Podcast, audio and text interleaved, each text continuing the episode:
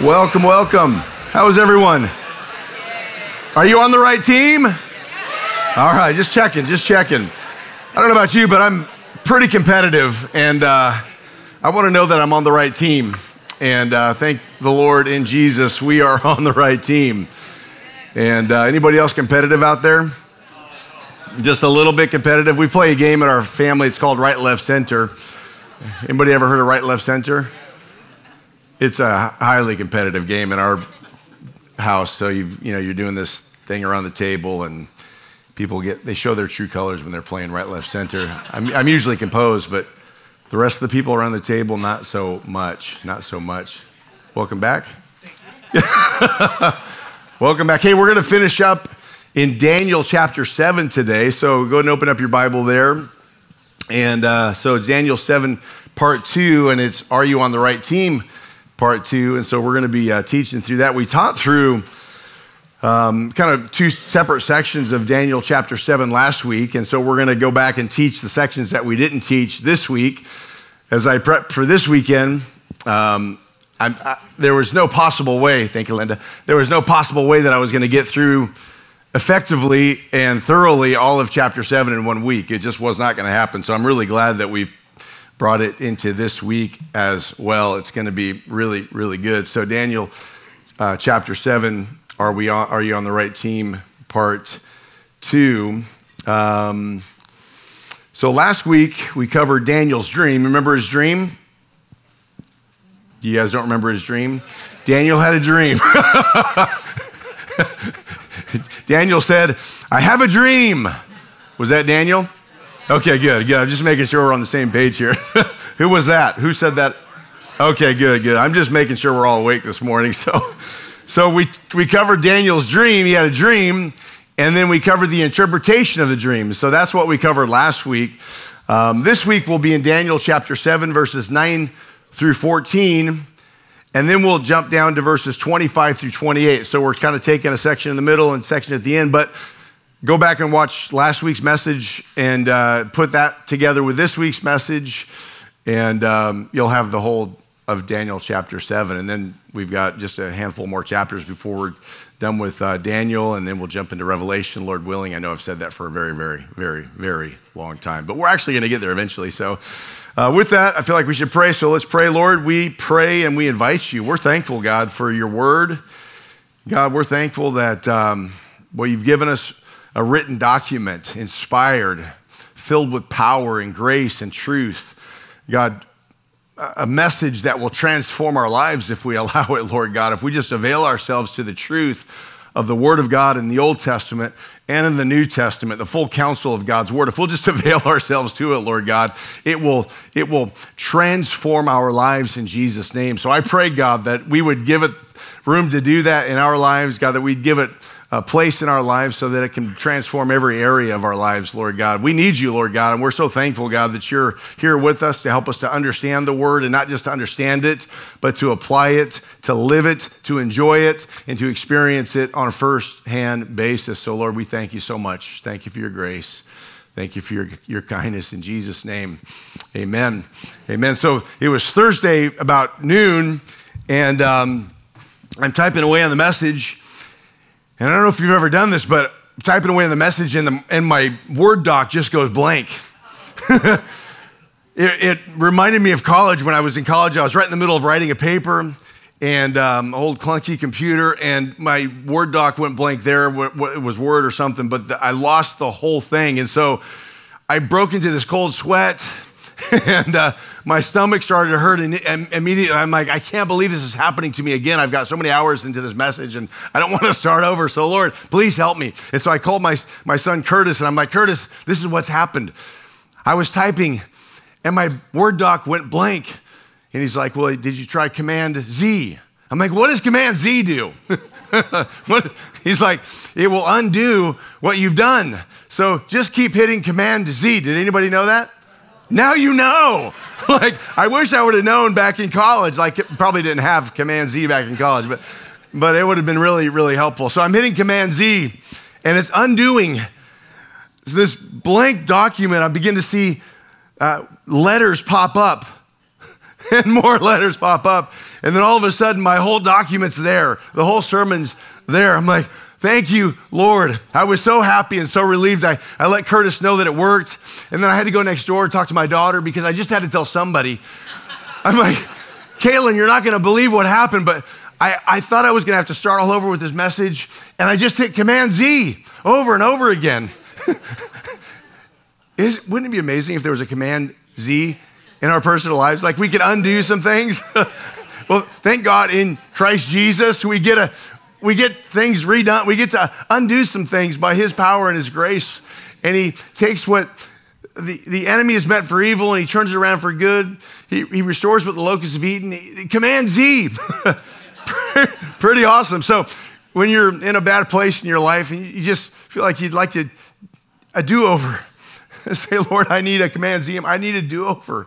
I need a do-over in my life. And, and I promise you that as you seek the Lord in that way, he is faithful to give us that do over. His grace is sufficient. His grace is sufficient. None of this was in my message for this morning. but as I was sharing the command of Z, I thought there's something to this, right? We all need it in our lives, right? We're all broken and we need a do over. We need like things to be undone in our lives. Messes that we've made, we need them fixed in our lives. And so, as we open up the Word of God every week and throughout the week, man, God reveals to us truth about His, his gracious and kind nature. He is so good to us, so faithful and so kind. And I don't know about you, but most, most weeks I need some kind of command Z do over. And God has never, He's never said no to that. He's always been faithful to give me an opportunity to start over. And so when I lost that message and my stomach started hurting and I was breaking out into cold sweat, I just cried out to the Lord. And man, He heard and He answered. And uh, God's been faithful. To, he's, he's done that my whole life. And man, he's, He'll do that your whole life as well if you just keep turning to Him. Keep turning to Him. Thank you, Lord. So we're going to read through Daniel chapter 7, verses 9 through 14. We read the whole chapter last week, and uh, but we're going to unpack it. How many need me to read, read this section again? like, like, let's do it, right? Let's, let's read it. And so we'll read Daniel 7, 9 through 14. We'll try to unpack that a little bit, and then we'll be in Daniel chapter 7, verses 25 through 28, and then we'll pack that, uh, wrap, kind of pack that, unpack that a little bit, and then we'll wrap up the day. Sounds good? Daniel 7, 9 through 14. As I looked, Daniel's vision, right? As I looked, thrones were placed, and the Ancient of Days took his seat. His clothing was white as snow, and the hair of his head like pure wool. His throne, his throne was fiery flames. Its wheels were burning fire. A stream of fire issued and came out from before him. A thousand thousands, a thousand thousands served him, and 10,000 times 10,000 stood before him. The court sat in judgment, and the books were opened. Verse 11 I looked then because of the sound of the great words that the horn was speaking. The horn is the Antichrist. We talked about that last week. And as I looked, the beast, the Antichrist, was killed, and its body destroyed and given over to be burned with fire. As for the rest of the beasts, their dominion was taken away, but their lives were prolonged for a season and a time.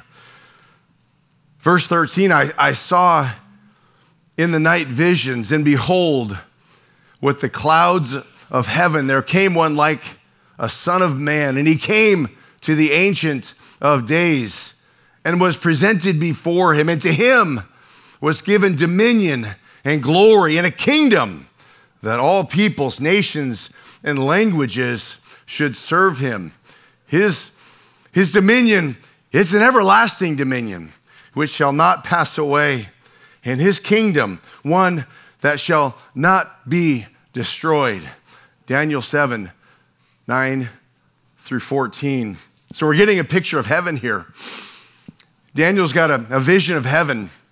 And as we unpack this, we're going to see that the Apostle John got a vision of heaven and he recorded it in the book of Revelation. And so we're going to kind of compare the visions and see that there's a lot of, lot of similarities there.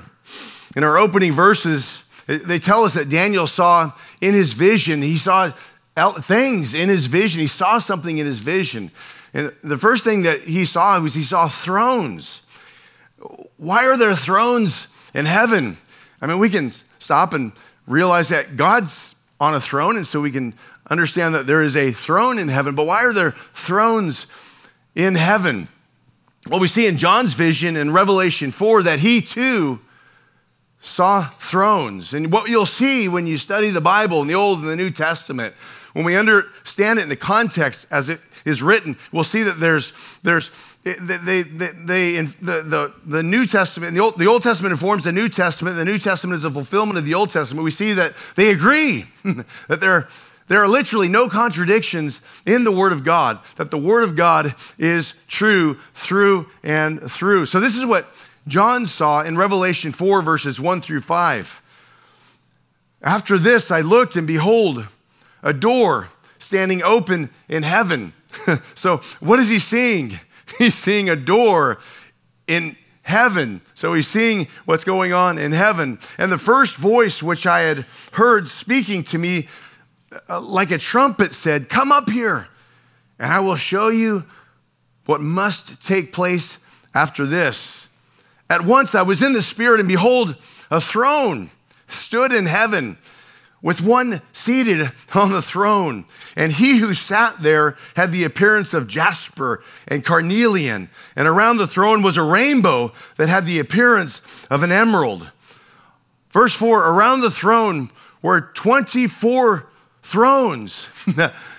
and seated on the thrones were 24 elders, clothed in white garments with golden crowns on their heads. From the throne came flashes of lightning and rumblings. Those rumblings were like voices or sounds. There, were, there was all kinds of rumblings happening. There came flashes of lightning and rumblings and peals of thunder. And before the throne were burning seven torches of fire, which are the seven spirits of God. And we'll unpack that when we get into Revelation later on. So the thrones in heaven belong to God and to the 24 elders. Thrones are for kings and for rulers. And so we're kind of getting a picture of what is going on in heaven. In Daniel's revelation and uh, vision and in John's as well. So Daniel saw thro- thrones, but he also saw the Ancient of Days. Now, who is the Ancient of Days? Take a guess. Okay, good. God is the ancient of days, our God, the eternal God of Abraham and Isaac and Jacob. He is the ancient of days. Daniel, I believe, is the only writer of scripture who refers to God in this way. And Daniel refers to God as the ancient of days three times in Daniel 7 9, 7 13, and 7 22. Why do we call God Ancient of Days? If you notice as you go through Scripture, God's got many different names. He's Jehovah Jireh. He's Jehovah Nisi. He's, he's got so many different names that speak of his character and speak of who he is. There's not one name that sums it all up. And so in the scripture, we're given many names for the one true God. So why do we call God ancient of days. Well, this is a way of describing God's forever presence. He is timeless because he exists outside of time. He is forever God. There was, there was never a time in which God didn't exist, and there was never a time in which God was not God. God is our forever God. He is Alpha and Omega, the beginning and the end. This is why I keep asking you are you on the right team? Because there is God, and then there is everything else. There is God's team, and then there's the enemy's team. If you're not on God's team, you are on the enemy's team. And so that's why we drill down on this very clearly, because we want you to know there's one way to the Father, and that's through Jesus Christ the Lord. The road to destruction is wide, and many are on that path, but the road to life is narrow, and few find their way there. So, our, Are you on the right team? You need to be sure in your soul and your heart that you are on the team that, that is the winning team who is Christ the Lord. He is Alpha and Omega, the beginning and the end. He existed before. Listen, He existed before there was a beginning, before there was time, before there was a beginning, before anything was created, God. He's not created, He is the creator, He is the sustainer of all things. One person described it God is a firsthand spectator to the past, present, and future. first, first person spectator in the past, present, and future. Moses declared and described God in this way in Deuteronomy 4:39. Know therefore today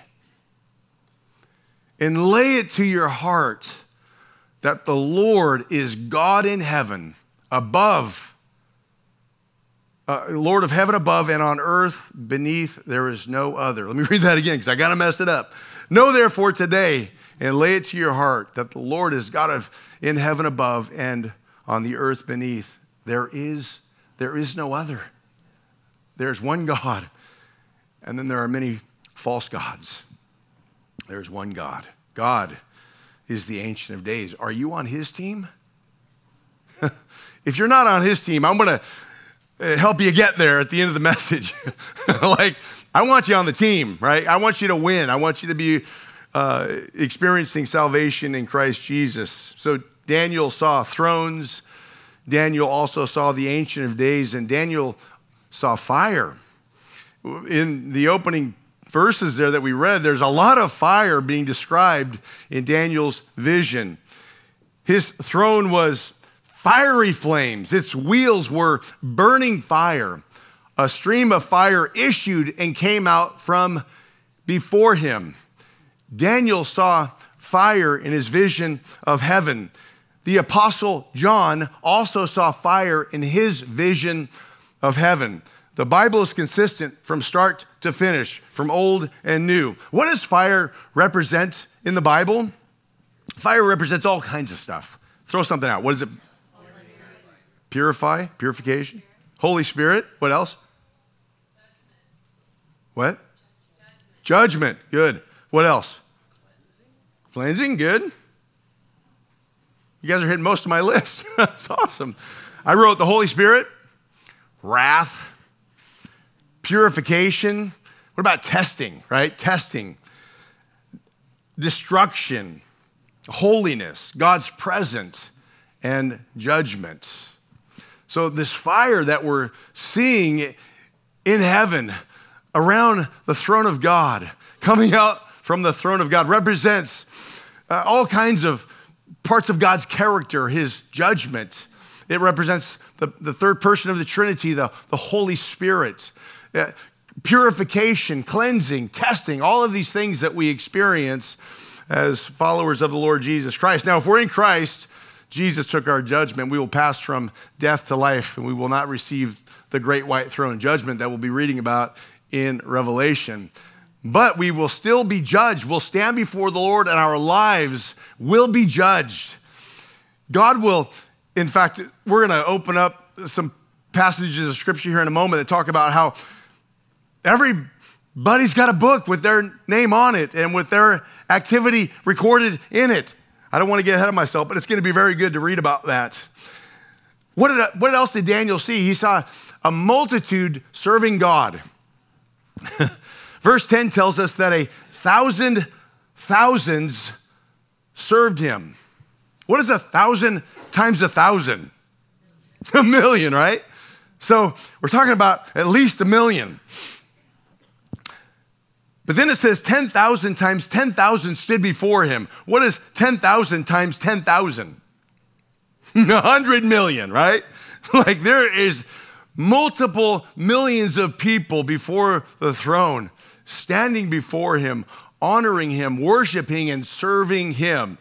And so we get to experience that here in this life, in this earth, when God saves us and calls us into his kingdom, into his army, into his armed forces that we might serve and follow him. We get to join with those who have gone before us.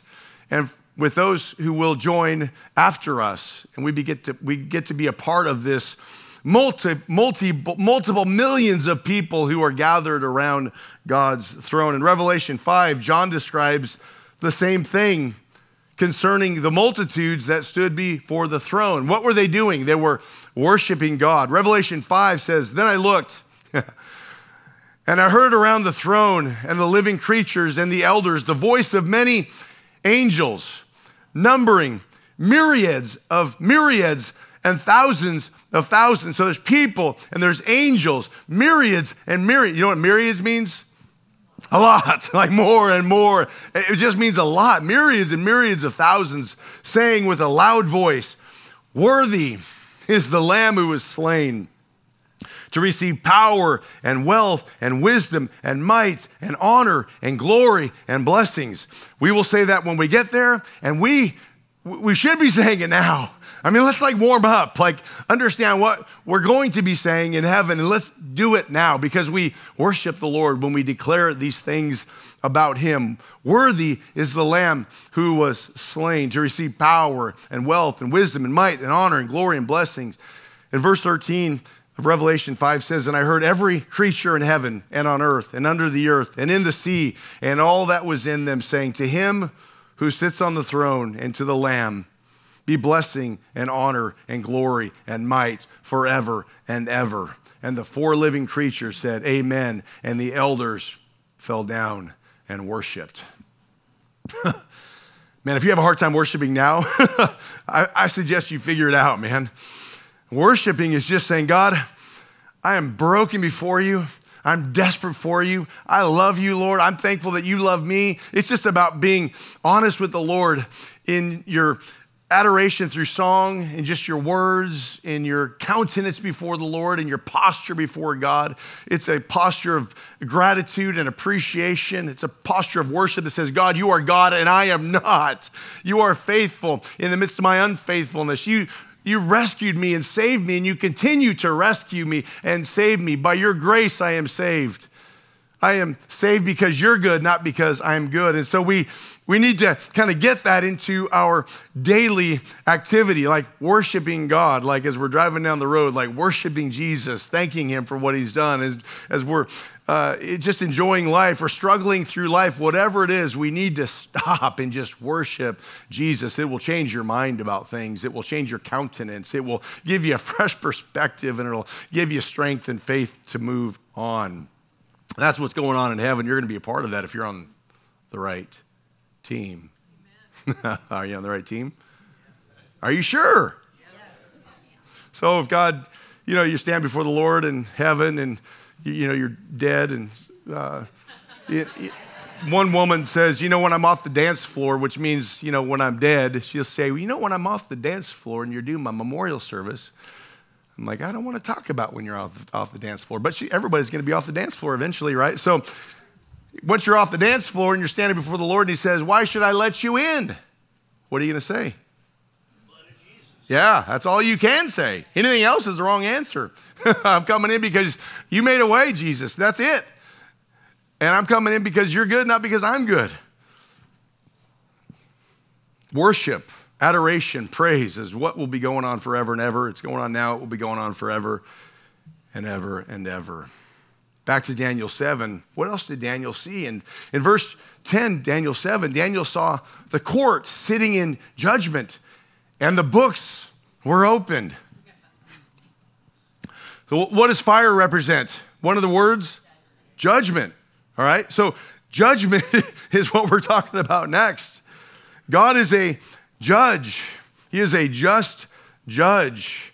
In every person's life, will be judged. Nobody wants to hear that, but it is the reality and it is the truth. A perfect, just, wonderful God will judge your life. Every person's life will be judged. Every person has a book with their name on it. How big must the library in heaven be, right? I mean, like, pretty, pretty impressive. Better than any presidential library I've ever seen, right? Malachi 3 16 through 18 says this Then those who feared the Lord spoke with one another. The Lord paid attention and heard them. and a book of remembrance was written before him of those who feared the Lord and esteemed his name. They shall be mine, says the Lord of hosts, in the day when I make my treasured possessions, when I make up my treasured possessions, and I will spare them as a man spares his son who serves him. Then once more you shall see the distinction. Hear this. Then once more you shall see the distinction between the righteous and the wicked, between one who serves God and one who does not serve him. So, do we see the two camps? The two teams, those who serve God and everybody else. There are two teams. Are you on the right team? Revelation 20, verse 11 through 15, talks about uh, this as well. John wrote, Then I saw a great white throne. You do not want to be a part of that. This is an unbeliever's judgment for those who do not believe. Then I saw a great white throne and him who was seated on it. From his presence, earth and sky fled away, and no place was found for them. And I saw the dead, great and small, standing before the throne, and books were opened. Then another book was opened, which is the book of life. And the dead were judged by what was written in the books, according to what they had done. And the sea gave up the dead who were in it. Death and Hades gave up the dead who were in them. And they were judged, each one of them, according to what they had done. Then death and Hades were thrown into the lake of fire. This is the second death, the lake of fire. And if anyone's name was not found written in the book of life, he was thrown into the lake of fire. So your life will be judged. My life will be judged. What did you do with your life? How we live our lives, what we do with our lives, it's an indication of our faith, whether we've put it in Christ or not. Because if we put our, if we put our faith in Christ, then we know that we've been saved by grace through faith. It has nothing to do with our own good works, Ephesians 2 8 and 9. And then we live the rest of our lives as servants of the Lord God for His glory, for His purpose, is satisfying His desire for our lives. But if we haven't trusted Jesus, then somewhere along the line we're trying to figure out how to, you know, please this maybe this unknown God. We're trying to figure out how to get on his good side, maybe do more good works than we've done bad works and somehow balance the scales. Listen, the only person who can balance the scales is Jesus. And if we trust him, he balances the scales and gives us grace and welcomes us into eternal life. Back to Daniel 7 11, and I looked, I looked then because of the sound of the great words that the horn was speaking. And as I looked, the beast was killed. The Antichrist is also called the beast. The beast was killed and its body destroyed and given over to be burned with fire. The horn, the beast, the Antichrist, they're all the same thing. The horn that speaks boastfully, the Antichrist, also called the beast, is judged. As for the rest of the beasts, remember the, the kingdoms, the beasts that we talked about last week, they represent kingdoms uh, Babylon, Medo Persia, Greece, and Rome. Godless cultures down throughout history. And so this is an interesting verse. In verse 12, it says, As for the rest of the beasts, their dominion was taken away, but their lives were prolonged for a season and a time. I didn't understand what that verse meant. And so I went looking. And theologian John F. Walvoord wrote this. Verse 12 is saying that the Babylonian, Medo Persian, and Greek empires were to some extent continued in their successors, um, that is, Gentile powers, shifted as to rulership, but continued more or less in the same pattern. Thus, the statement, their dominion was taken away, but their lives were prolonged for a season and a time. So he's what, what's being said here is that those kingdoms were preserved. They, they were just basically passed from one godless generation, one godless kingdom to the next until Jesus. By contrast, at the second coming of Christ, the fourth empire is destroyed and a totally different kingdom from heaven succeeds it. Jesus, the King, is king of that kingdom. Remember the vision in chapter 2 of Daniel, Daniel 2 44 through 45. And in the days of those kings, the God of heaven will set up a kingdom that shall never be destroyed, nor shall the kingdom be left to another people. It shall break in pieces all these kingdoms and bring them to an end, and it shall stand forever. Just as you saw that a stone was cut from a mountain by no human hands, and that it broke in pieces the iron, the bronze, the clay, and the silver and gold. A great God has made known to the king what shall be after this. This dream is certain, and its interpretation sure. So, what's that big stone that was cut from a mountain, not by human hands? Who is our rock? Christ the Lord, right? So, Jesus is what we call our cornerstone. He's the firm cornerstone that holds the whole building together and that the rest of the building is measured off of. He is the cornerstone. He is the stone that the builders rejected that we read about in Scripture. He is the stone that causes people to stumble. Acts 4 11 and 12 says this This Jesus is the stone that was rejected by you, the builders, which has become the cornerstone. And there is salvation in no one else. For there is no other name under heaven given among men by which we must be saved. So Jesus is going to come and destroy every previous kingdom and will set up and establish an eternal kingdom that will stand forever and ever. Amen.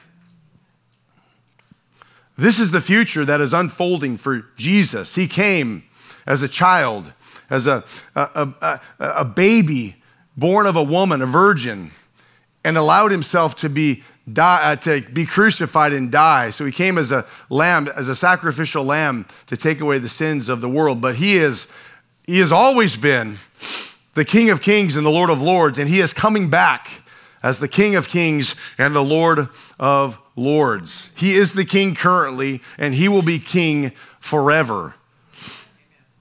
Are you on the right team? Verse 13, I saw in the night visions, as Daniel continues to see his vision. And behold, with the clouds of heaven, there came one like a son of man. And he came to the Ancient of Days and was presented before him. And to him, the Son of Man, was given dominion and glory and a kingdom that all peoples, nations, and languages should serve him. This is the end game.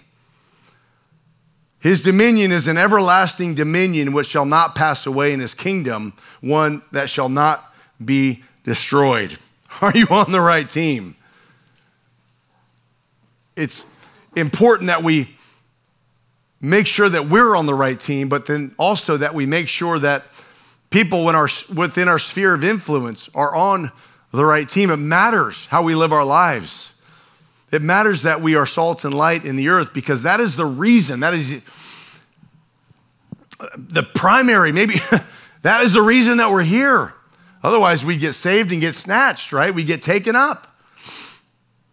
But we're, we're saved and we're not taken up. We're not snatched. We're not, we're left here to be salt and light, to do what Jesus told the first church, the early disciples go and make disciples of all nations, baptizing them in the name of the Father, the Son, and the Holy Spirit. That's what you're here to do, to make disciples of all nations, baptizing them in the name of the Father and the Son and the Holy Spirit. That's what you're here to do. That's what I'm here to do. That's what we're all here to do. If we didn't have that job to do, God would just snatch us up. But He's enlisted us into His army. Let's drop down to verses 25 through 28 as we close. He, the Antichrist, shall speak words against the Most High Listen, there's a lack of the fear of the Lord in this Antichrist, this man. And there's a lack of the fear of the Lord in our culture. There's a lack of the fear of the Lord in our pews, among the people in our churches. When we lack the fear of the Lord, we ignore what He has called us to do. When we lack the fear of the Lord, we ignore what His Word has clearly uh, just depicted and communicated to us. When we lack a fear of the Lord, we do essentially whatever we want to do, and then we show up at church on Sunday. Listen, if we lack the fear of the Lord, we're going to miss what God's plan for our life was meant to be. We're going to miss it if we don't wake up every day and say, God, I'm yours and I'm here to serve you. I'm going to give my life to you. God, whatever you want to do with me and through me, that is what my goal is for the day. If we don't do that, then we're missing out on what God's plan for our life is. We are called to be salt and light in the earth. There's a, there's a lack. This Antichrist, he didn't fear God. And I'm afraid in our churches that we're not fearing God. And the result is that we're being disobedient and we're being ungrateful and we're being unresponsive. We're not doing the stuff that God has called us to do. The Antichrist shall speak words against the Most High. He shall wear out the saints of the Most High, and he shall think to change the times and the law, and this shall be given into his hand for a time, times, and a half a time. There, there are some who call themselves Christians who are speaking out against God. The, the vessel, the, the clay pot telling the potter what to do. Or the created telling the creator trying to inform the Creator.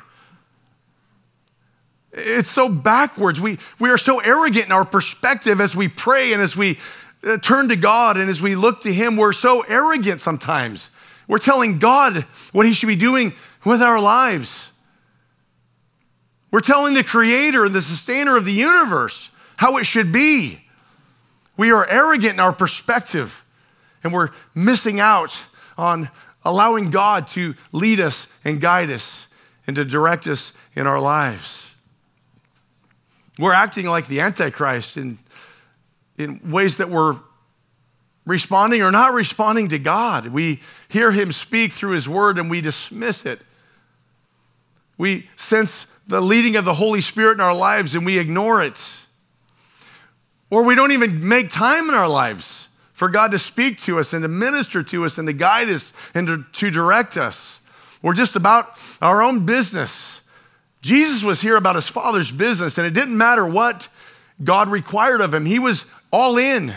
In the Garden of Gethsemane, he asked, But if there's any way, before he went to the cross, Father, if there's any way that this cup can pass from me, nevertheless, not my will, but thy will be done.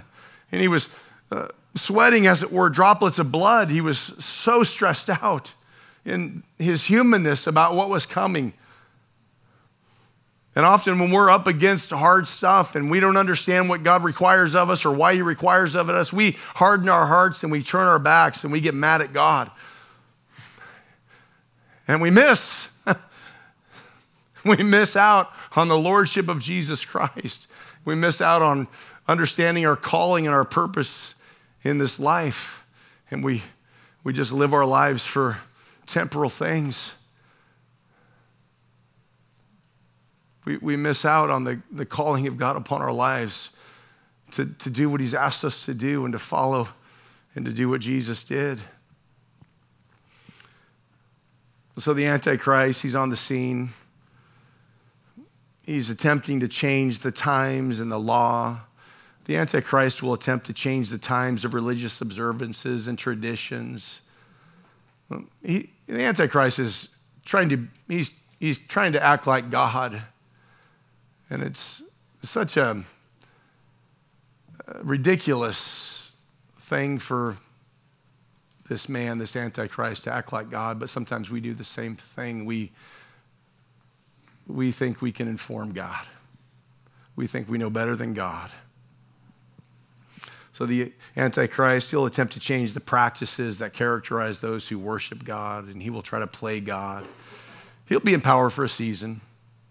He'll be in power for a season, and then that season will be up.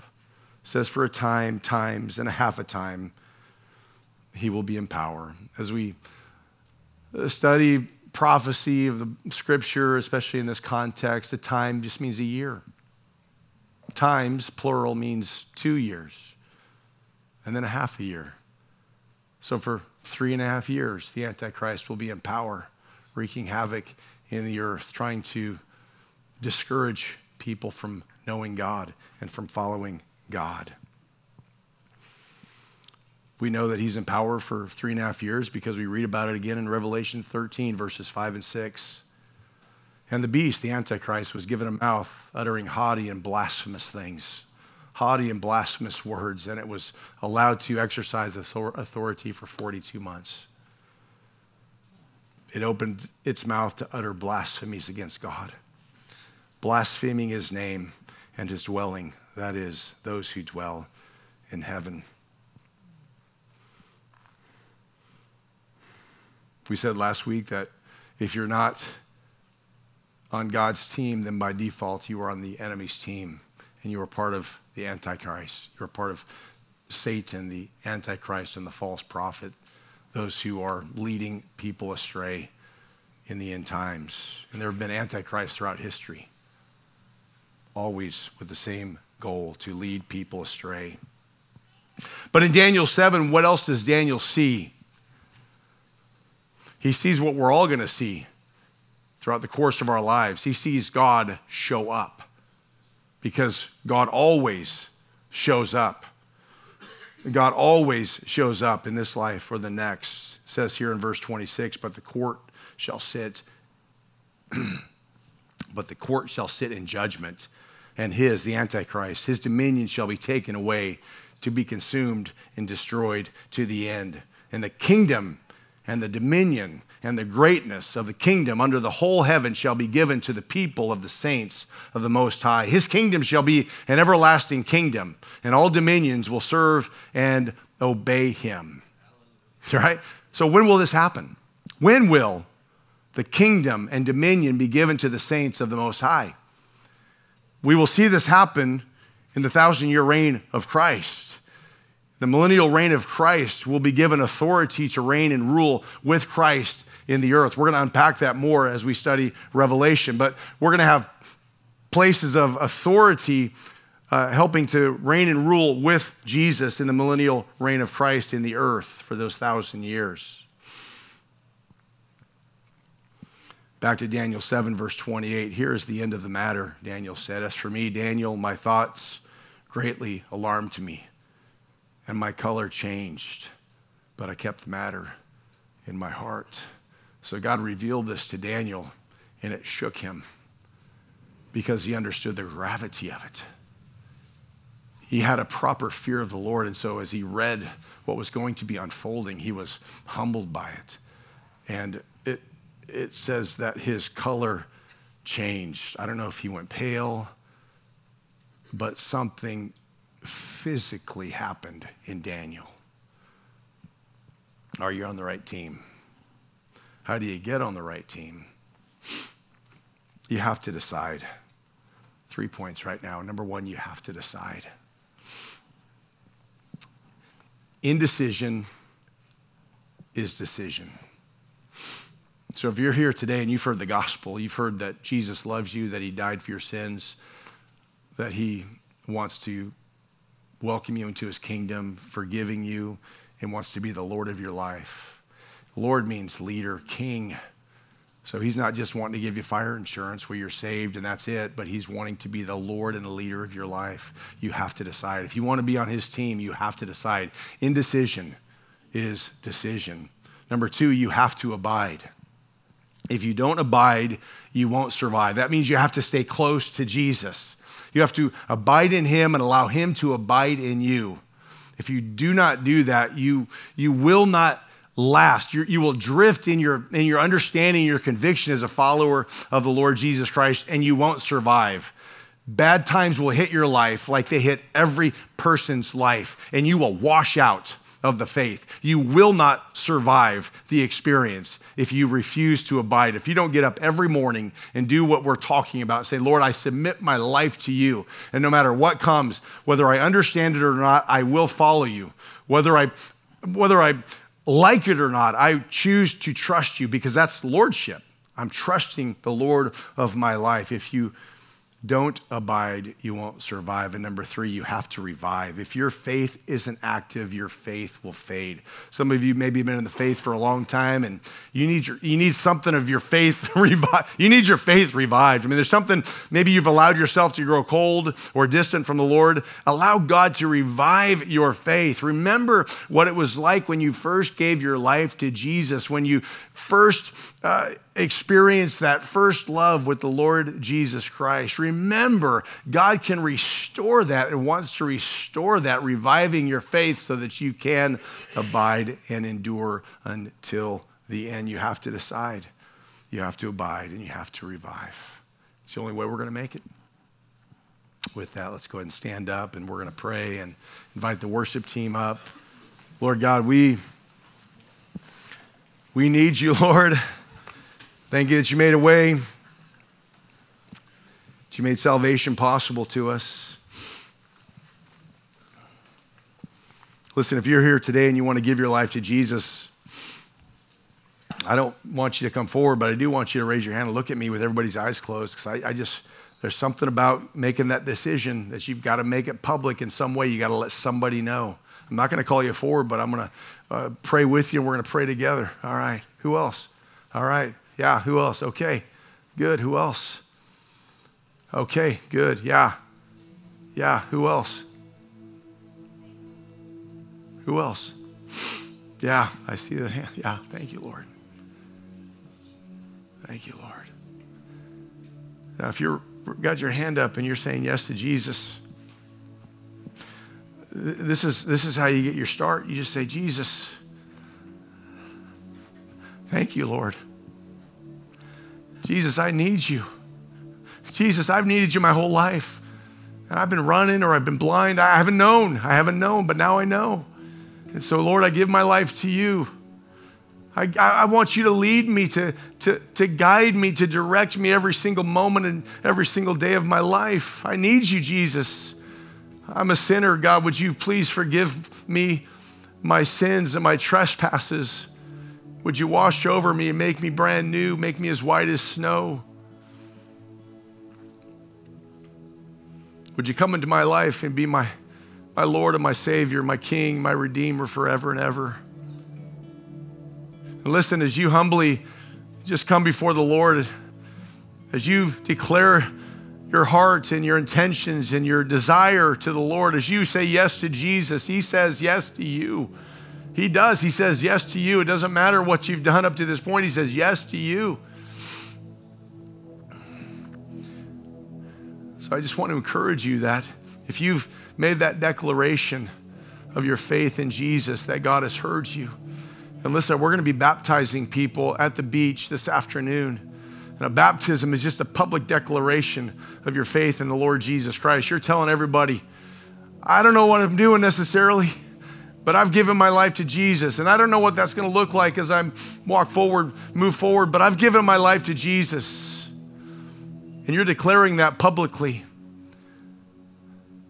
And then the people of God are coming around you and they're going to pray for you and support you and love you and walk with you as you serve Jesus. Maybe you're here today and you've not been abiding, you've, not, you've just been kind of cruising along showing up to church on Sunday, but you're not really abiding. You're not really checking in with the Lord. You're not allowing Him to check in with you. You're not opening up the Bible and allowing it to inform your understanding. If you've not been abiding, I just want to challenge you. Today, you can begin to abide. Welcome Jesus into your life and every decision, every activity. Welcome Him into your life. Open up the Word of God and watch God just fill you with grace and truth to live in a godly and wonderful way. If you need to be revived you're here saying, Man, I just feel dry in my bones, I just want to pray over you that there would be a refreshing in Jesus' name. Sometimes that will come as we just forgive others, even as we have been forgiven. Maybe you're here today and you're holding on to something that's got you bitter and dried up spiritually. Can I just ask you to give that back to Jesus? Just to forgive it is a supernatural thing and decision. And, but I'm going to ask you to just forgive those who are you're holding captive in your heart and your mind, people that you hate, that you can't forgive, that you don't understand. I'm going to ask you to forgive that person.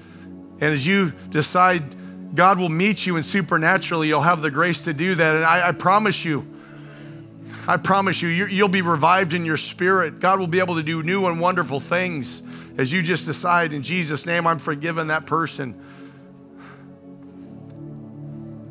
Maybe you've got sin in your life that you're just kind of hiding and that you're not willing to give to the Lord, and that'll, that'll dry you out quicker than anything. You're not meant to live your life that way. And there's freedom for you in Jesus. There's freedom in Jesus. So maybe you're here today and you just say, Lord, I, I you need to say to the Lord, I'm, sorry, I'm, I'm tired of hiding in my sin. I don't want to do this anymore. Forgive me, Lord. I want to repent. I want to stop. You do that, and man, a revival will break out in your soul. You'll return to your first love and have new, new excitement for Jesus. And we need that excitement for Jesus. We need it. We, we, can, we, can, we can follow him when things are tough, but man, we, we need God to breathe life into us. So that will happen when you forgive people and ask God to forgive you. It's just the way it works supernatural, it's wonderful, it's worthwhile. So, God, I pray for my friends here today. I pray that each of us would respond in some way if we need to, Lord, and that we be worshipers in spirit and in truth as we sing these last, these last lyrics. God, be glorified. God, we love you. We thank you for this time. In Jesus' name, amen. Let's worship.